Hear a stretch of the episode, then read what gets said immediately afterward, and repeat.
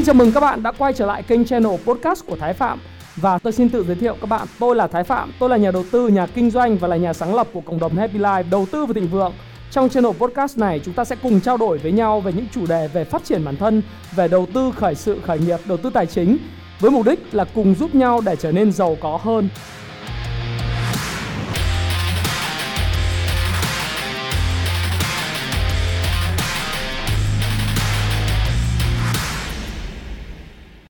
Ngày hôm nay thì tôi đang ở thủ đô của nước Mỹ và tôi mong muốn chia sẻ với bạn về một chủ đề.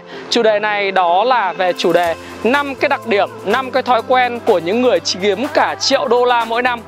Đây là một cái chủ đề mà tôi rất là tâm huyết và tôi đã đọc rất là nhiều cuốn sách và tìm hiểu về tiểu sử cũng như cái thói quen của những nhà tỷ phú và triệu phú đô la của nước Mỹ. Và tôi đúc kết ra cho mình được 5 cái thói quen của họ và tôi muốn chia sẻ với các bạn. Bởi vì tôi nghĩ những thói quen này nếu bạn có thể áp dụng thành công vào trong cuộc sống thì bạn nếu không kiếm được cả triệu đô la mỗi năm thì ít nhất là bạn sẽ trở nên giàu có. Và nếu bạn áp dụng một cách thường xuyên thì bạn cũng sẽ trở thành triệu phú đô la, nghĩa là khoảng tầm 23 tỷ, đúng không? 22 tỷ 300 triệu của Việt Nam bây giờ được gọi là triệu phú đô la thì nếu bạn áp dụng thường xuyên và kiên định nó trong vòng 10 năm 15 năm thì tôi nghĩ rằng là những người mà tay trắng cũng hoàn toàn trở thành triệu phú đô la nào, bây giờ tôi hãy cùng chia sẻ với các bạn về 5 thói quen của những người kiếm cả triệu đô la một năm nhé.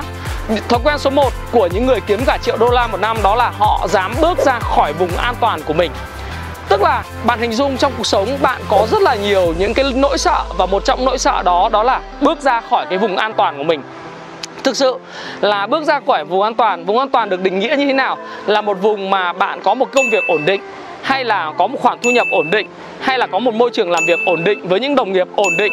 Nhưng tất cả mọi thứ đều là rất là ổn định và nó không có gì đột phá. Thí dụ như bạn đi làm mà bạn có khoảng độ tầm uh, mức lương khoảng 10 triệu, 15 triệu hoặc là 8 triệu, 7 triệu.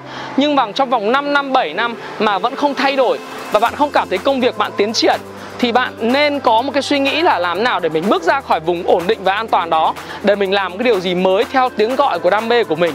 Thực sự là khi mà nói và khuyên những lời khuyên như thế này á, thì tôi biết rằng là không phải là người nào cũng có thể làm được và bước ra khỏi vùng an toàn.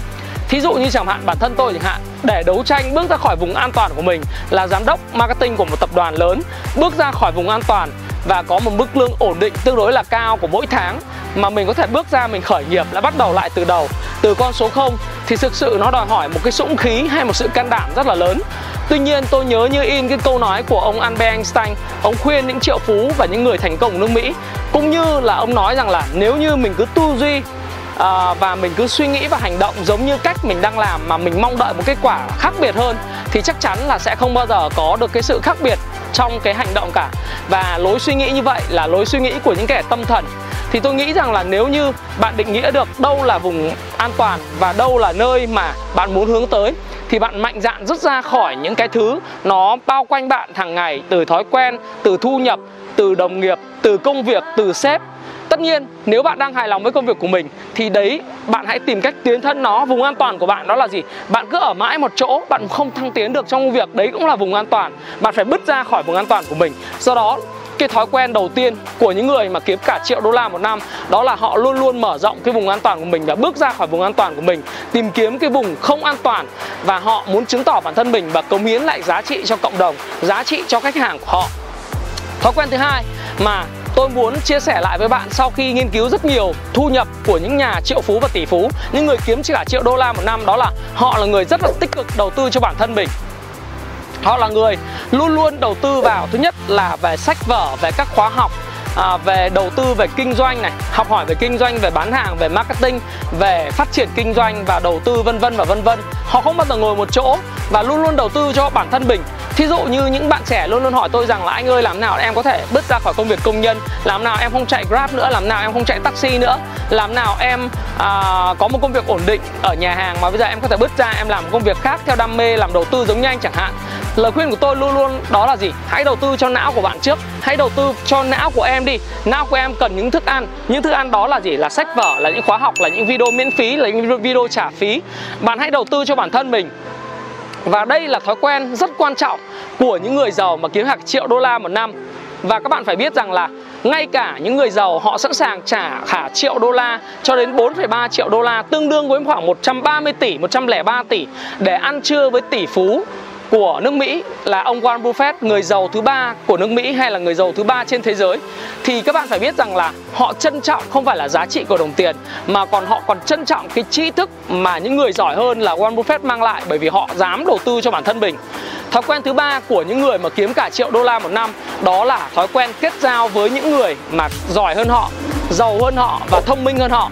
Đây là một cái thói quen mà ông Jack Ma, người tỷ phú uh, của của Trung Quốc cũng đã tổng kết. Nếu mà bạn chơi với những người cờ bạc thì người ta sẽ dạy bạn là uh, biết cờ bạc. Nếu bạn chơi những người bạn thân mà chỉ biết là đánh bài hay là chơi mahjong bạt trược thì người ta sẽ dạy bạn bạt trược. Nếu mà bạn chơi với những người mà chỉ biết về ăn nhậu thì bạn cũng sẽ biết ăn nhậu. Thành thử ra là nếu bạn muốn phát triển được thì bạn phải chơi với những người giỏi hơn về kiến thức kinh doanh về bán hàng về marketing về đầu tư đúng không ạ? Về các cái lĩnh vực khác của cuộc sống để bạn học hỏi, kể cả về lĩnh vực nghệ thuật, bạn chơi với người, về âm nhạc, về vẽ tranh hay là nặng tượng, tất cả những thứ đó đòi hỏi là bạn phải có cái nỗ lực để kết thân với những người này và hỏi từ những người giỏi hơn mình. Tất nhiên, câu hỏi của mình đặt ra là, ô thì mình đang cùi bắp như vậy thì làm sao người ta có thể chơi với mình? Tôi đã khuyên với bạn rất là nhiều lần rồi. Cách để bạn có thể chơi với những người giỏi hơn mình đó là bạn hãy gia tăng giá trị cho họ. Hãy cho họ một cái đề nghị gọi là give and take, đề nghị cho và nhận. Có nghĩa là bạn giúp họ phát triển trong sự nghiệp, không cần công và đổi lại là họ dạy cho bạn những kiến thức nào đó, hoặc thông qua những hoạt động của họ họ sẽ có những cái câu chuyện nào đó để có thể truyền tải lại cho bạn. Thì lời khuyên của tôi dành cho bạn đó là gì? Hãy gia tăng giá trị của bản thân bạn và hãy gia tăng giá trị cho người mà bạn muốn kết thân. Thì những người giỏi và những người thành công sẽ chơi với bạn bởi vì bạn là một con người thú vị. Thói quen thứ tư mà tôi muốn các bạn phải luôn luôn biết đó là những người kiếm cả triệu đô la họ luôn luôn nhìn vào cái kế hoạch và cái mục tiêu của mình mỗi một ngày. 95% những người ta thất bại là bởi vì người ta luôn luôn đặt ra những mục tiêu trong cuộc sống kiếm được nhiều tiền hơn à, có một công việc tốt hơn có một sự nghiệp tốt hơn có một gia đình tốt hơn hay tất cả những gì đó tốt hơn trong cuộc sống, kiếm được nhà to hơn, xe cộ, tất cả mọi thứ. Nhưng không bao giờ họ chỉ viết ra và không bao giờ nhìn lại. Thì những người thành công là những người luôn luôn bị ám ảnh bởi những mục tiêu và ám ảnh bởi cái câu chuyện là họ sẽ làm cái gì trong một ngày, làm cái gì trong một tuần, làm cái gì trong một tháng, trong một quý và trong một năm để đạt được cái mục tiêu của mình thì cái mục tiêu nó là mục tiêu dài hạn 10 năm 15 năm, nhưng mà họ luôn luôn bị ám ảnh và nhìn vào mục tiêu của mình mỗi một ngày. Bạn nhớ không? Trong cái video về thiết kế cuộc đời thịnh vượng livestream, tôi đã nói với bạn rằng đó là bạn hãy có một cái dream board, tức là một cái bản ước mơ.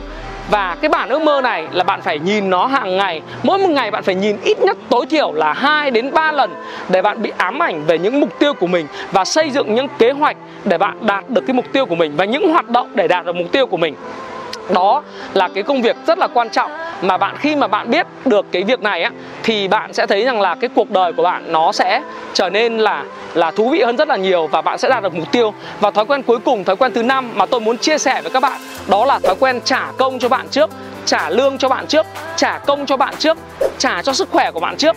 Mỗi một buổi sáng bạn tỉnh dậy Việc đầu tiên của những người giàu và những người kiếm được cả triệu đô la một năm Đó là họ luôn luôn trả công cho não bộ của họ bằng việc đọc sách Trả công cho sức khỏe của họ bằng việc chạy bộ mỗi một ngày Hoặc là tập thể hình, hoặc là yoga, hoặc là tập, hoặc là bơi lội Hoặc là đạp xe, hoặc là bất cứ một cái công việc đánh tennis hay là chơi golf Họ luôn luôn trả cho sức khỏe của mình trước và bỏ túi và tiết kiệm vào sức khỏe.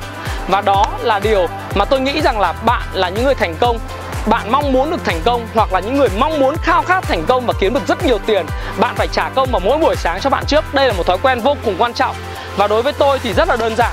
Mỗi một buổi sáng, tôi trả công cho mình bằng, trả công cho não bộ của mình bằng cuốn sách bí mật của Phan Thiên Ân. Đây là lần thứ ba tôi đọc cái cuốn Phan Thiên Ân này. Và lần thứ ba, mỗi một lần đọc cuốn Phan Thiên Ân này tôi mất gần một năm 300 ngày để đọc nó và gần như những câu chữ bây giờ nó nằm trong đầu của tôi và mỗi một mỗi một ngày là tôi đọc 3 lần một chương, tức là một cái chương hay là một cái tờ kinh. Thì tôi đọc nó liên tục như vậy, nó trở thành ám ảnh. Và tôi trả cho sức khỏe của tôi trước bằng cái thử thách 6 x 66 ngày cộng với lại cái cái cái cuốn sách Phan Thiên Ân và bí mật Phan Thiên Ân này để nó luôn luôn gắn liền với tôi. Và đối với những bạn trẻ ở độ tuổi uh, từ 16 cho đến 29 30 tuổi, lời khuyên của tôi đó là bạn hãy hãy trả công cho bạn bằng cách là bạn đọc thêm cái cuốn làm chủ tuổi 20. Đây là cuốn sách khá là hay do một cái tác giả của Việt Nam thôi nhưng bạn này là một người diễn giả rất là truyền cảm hứng. Bạn Dương Duy Bách bạn đã làm ra và tôi thấy là nó giá trị vô cùng với những người trẻ. Chính bởi vậy thì tôi đã chọn là Happy Life. Chọn để mà ra mắt cho các bạn, bởi vì đây là những cái thứ mà bạn muốn cho não bộ của bạn ăn mỗi một ngày. Làm chủ tuổi 20 không có nghĩa rằng là bạn làm ông chủ ở tuổi 20 Làm chủ tuổi 20 trước tiên là bạn làm chủ chính bản thân mình. Thì cùng với lại bí mật của Phan Thiên Ân Cùng với bí mật của 66 ngày thử thách Và bạn trả cho sức khỏe của bạn Bạn trả cho não bộ của bạn Thì tôi nghĩ rằng là bạn hãy nạp thêm cái làm chủ tuổi 20 Với những người trẻ Để bạn có thể có một cuộc sống thành công, giàu có, thịnh vượng và hạnh phúc. Thì trên đây là năm cái thói quen mà tôi đã đúc rút được từ việc đọc rất là nhiều những cuốn sách những cái video, những cái phim và tiểu sử của những người thành công, những doanh nhân thành công nhất nước Mỹ Họ luôn luôn có năm cái thói quen này. Đồng thời là những người thành công như kiếm triệu đô la trên thế giới này Họ cũng có những thói quen này. Và tôi nghĩ rằng là chính bản thân mình, mình đã áp dụng và đã thành công Thì tôi nghĩ bạn cũng sẽ áp dụng và thành công. Hãy chia sẻ những thông tin này nếu bạn cảm thấy nó hữu ích với bạn. Và hẹn gặp lại các bạn trong chia sẻ tiếp theo của tôi nhé.